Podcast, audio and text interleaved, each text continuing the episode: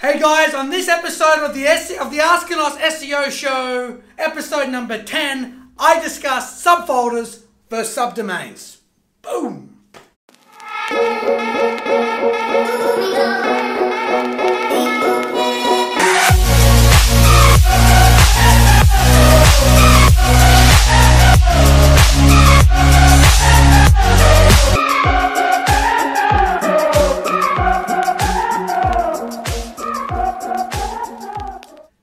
Okay guys, so on today's episode, I'm going to discuss about subdomains and subfolders. Okay, and in particular, what what does that what does that have on the SEO space? So what does that have to do with with search engine optimization? So basically, the difference between a subfolder and a subdomain, just quickly, is a subfolder will be a will be like omegadigital.com.au forward slash blog, and a subdomain will be blog.omegadigital.com.au. And so, guys, just quickly, I love producing content on SEO for the business market, not necessarily geared and tailored toward the SEO business. But hey, if everyone learns, fantastic. All right.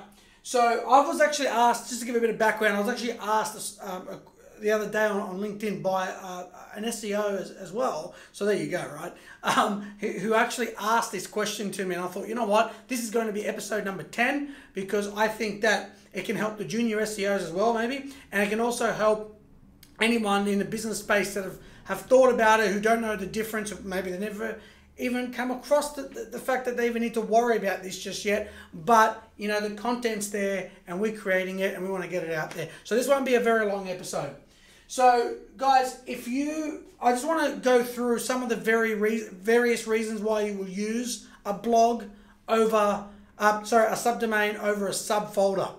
So, the way I like to think about it is is if I'm producing content for my business or I'm producing content for my personal blogging website, whatever the case may be, if you want the content itself to be attributed to the actual domain, to the website, then you need to do it in a subfolder. So what does that mean? So basically, if you if you've got a, if you've got a blog, right, and you've got the top three tips of cleaning a house, and you want that article to show up in the search engines or to be found uh, on on on, on uh, Google and Bing and treated as though it's your content, well then it's the best way to do it on a slash blog and what happens is if it's on a subdomain, if it's on blog.omegadigital.com.au for forward slash then the article or whatever, that will actually be seen as an entirely different domain. And I'm going to go back and forth a few times in these different examples.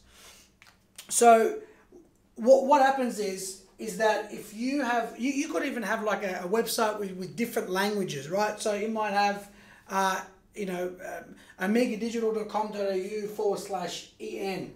In that case, it wouldn't really make sense to put it into a subfolder because you want the content to stand alone, right? So it would actually make sense to put it in a subdomain, right? So it would be like english.omegadigital.com.au or, or fr.omega for French. So subdomains is when you generally want the content to stand alone on its own domain, whereas a subfolder the content will definitely be seen as part of that domain.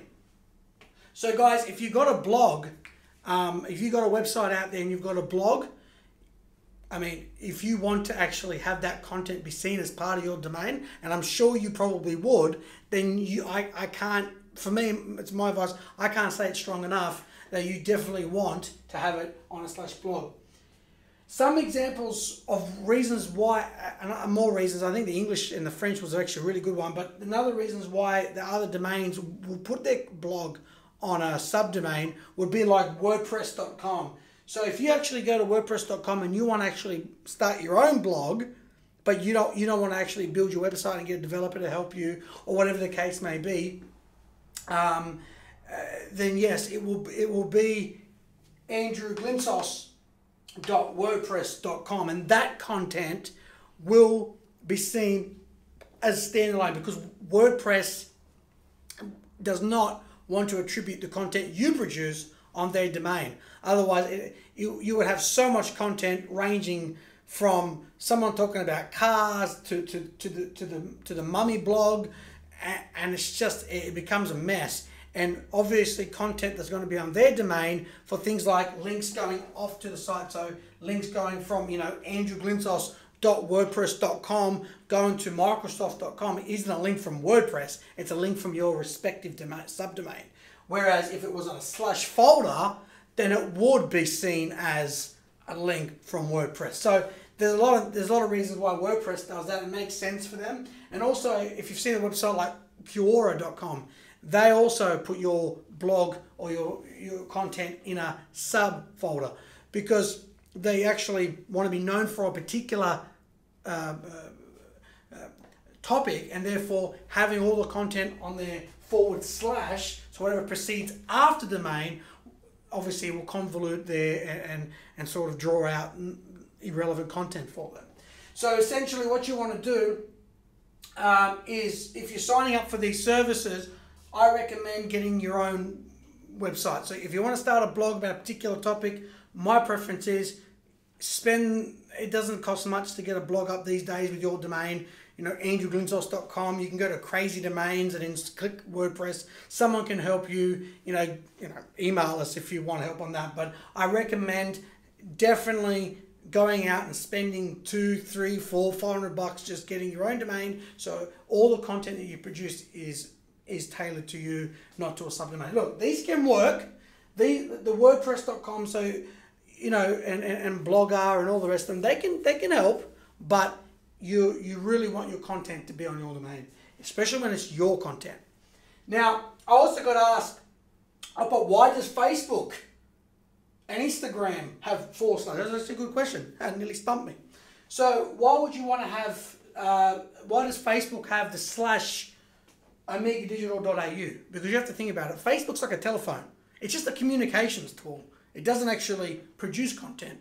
It's like uh, I remember that ad that popped up that uh, you know Airbnb is the biggest housing uh, uh, uh website, but it has but it, but it provides no housing, right? So it relies on content creators, right? So Facebook and Instagram they don't actually produce content. They're, they re- rely on us to produce the content or businesses to produce content. So for them, it makes sense. Plus, at times, some of this content is even blocked out from search engines from even accessing anyway.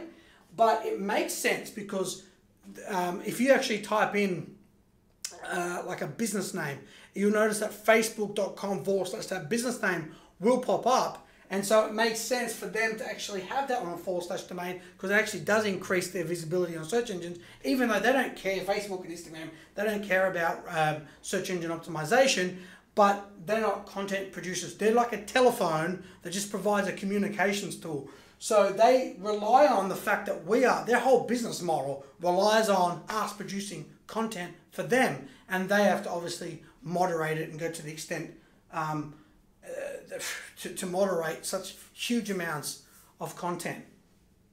So, guys, hopefully that explains it roughly. Um, if you've got any questions, uh, please let me know. But one of the biggest, biggest questions we get is the, the, the blog. So, as I mentioned earlier, it makes absolute total sense to have your content on slash blog. Thanks a lot, guys. This was the quick episode number 10.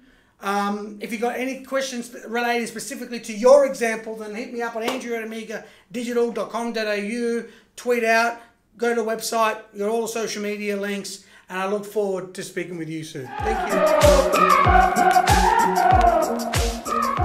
you.